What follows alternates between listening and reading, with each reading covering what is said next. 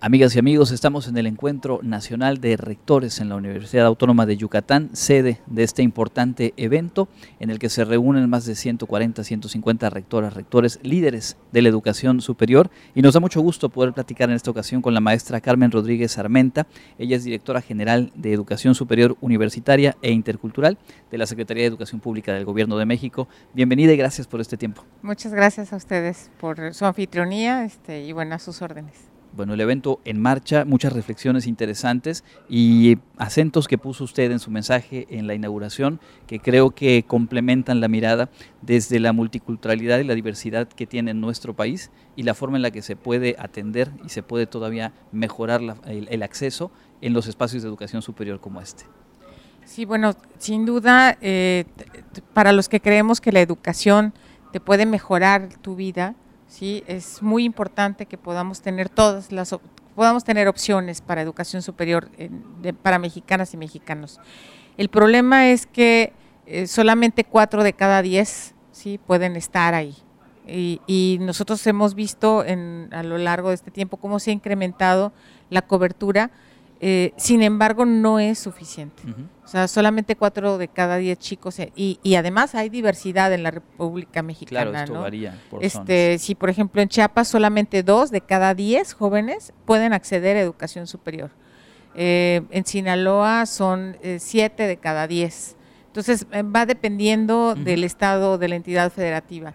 Y, y, bueno, la educación superior te transforma. O sea, les comentaba precisamente a las rectoras, a los rectores, que, recordemos cuando entramos a la universidad éramos unos y salimos siendo otras personas totalmente diferentes gracias a los procesos de crecimiento que se dan ahí, a los procesos, a los procesos de formación que se dan unos tras otros, unos con otros, ¿no? Este, y, y, al final de cuentas te das te, te, percatas que no eres tú solo en el mundo. Hay un proceso de comunidad que es muy importante que continúe, este, porque en, este, en esta interculturalidad, porque bueno, la, multiculturalidad es como cada, cada uno en su espacio, que es lo que suele, suele darse, ¿no? A ver, está bien, qué padre que son indígenas que están en esta comunidad, pero los mantienen en su espacio. Y la interculturalidad es esto en el que todos convivimos con todos, ¿no?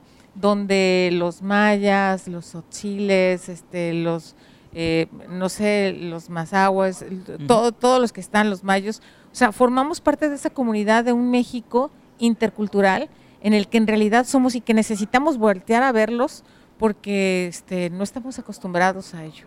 ¿no? Entonces, eh, celebro este tipo de, actividades y, en las que todos los rectores del país están y se escuchan entre ellos. Es muy importante es un diálogo eh, que a, final de cuentas fortalece el trabajo de la educación superior en nuestro país y usted también nos planteaba reflexionar sobre cuáles son los profesores, las profesoras que tuvieron un impacto en nosotros. Creo que al final todo este diálogo tiene que terminar por aterrizar al trabajo cotidiano en los espacios de formación, en los espacios académicos, cómo lograrlo, cómo impulsar no perder de vista que la meta final son las y los estudiantes, futuros profesionales en nuestro país.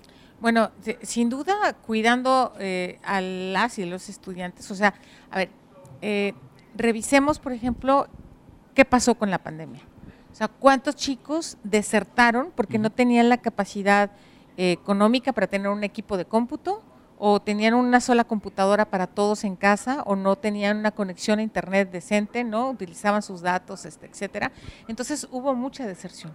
Tenemos que regresar por ellos. Efectivamente, eh, ellos son la parte más importante de las universidades, los jóvenes que estamos formando pero los forman los profesores.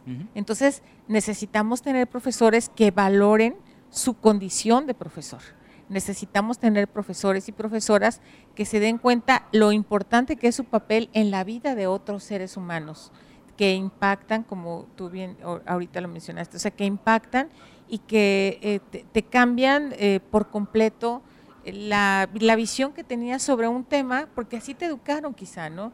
Y, y en ese sentido creo que cuidar a los profesores, a las profesoras, pero sobre todo... Eh, darles un, proceso de, cambio de, versión, porque no solamente es, no, llega el profesor, en educación superior, por ejemplo, nuestros profesores suelen ser expertos en temas, ¿no? Son expertos en costos, expertos en transformadas de la plaza, en matemáticas, pero no son pedagogos. Entonces, transform, o sea, que tú seas un experto contador, que quieras enseñar cómo se hace una tabla de costos, pues necesitas procesos de pedagogía. Entonces, no todos nuestros profesores tienen esta capacidad para entender que los seres humanos aprendemos diferente, que hay diferentes modos y medios del aprendizaje y que tienes que tenerlos a todos presentes y que tienes que pensar eh, en el daño socioemocional que tuvieron con la pandemia, en el rezago educativo que también este, se generó. Entonces, es voltearlos a ver, ¿sí? y este tipo de acciones donde el profesor es fundamental para este cambio de la propia universidad.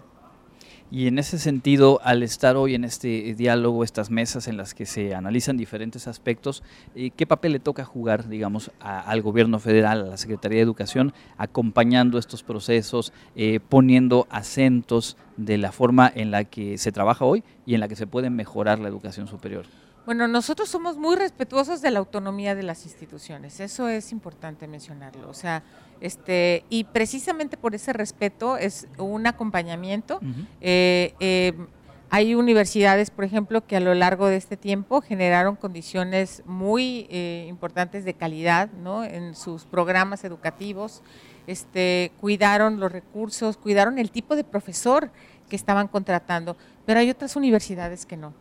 Entonces, este, eh, este, tiempo ¿no? ha servido para acompañar a estas universidades que estando en crisis financiera no han tenido, eh, o sea, no, no, no han, eh, eh, no habían hecho pues la proyección correcta para la parte de la presupuestación, este, para sus prestaciones, para etcétera, no para las jubilaciones y pensiones, etcétera. Hay, hay muchos elementos de reformas estructurales que se requieren.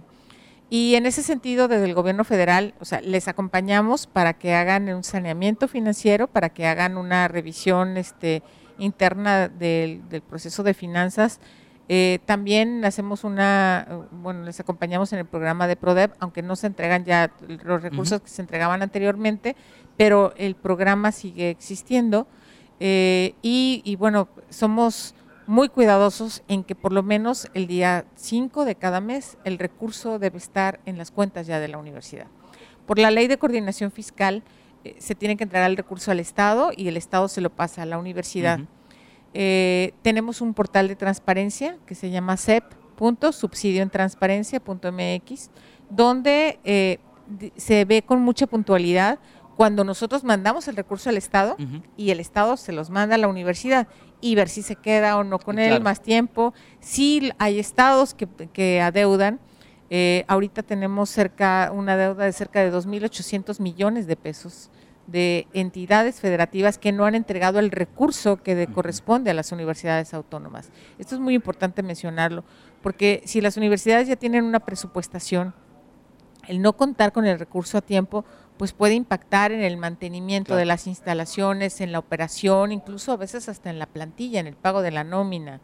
Entonces, eh, pues somos acompañantes, ¿no? Eh, muy, eh, muy respetuosos de la autonomía y muy orgullosos de que estén transformando la vida de más de 5 millones de mexicanas y mexicanos, de jóvenes que son los que están en educación superior pues justo es eso, la oportunidad que tenemos quienes de alguna u otra manera participamos en todo este sistema de educación superior de poner un granito de arena en la transformación de vidas y de sus entornos. Muchísimas gracias por este tiempo y enhorabuena por su presencia. Muchísimas gracias. Hasta luego. Gracias.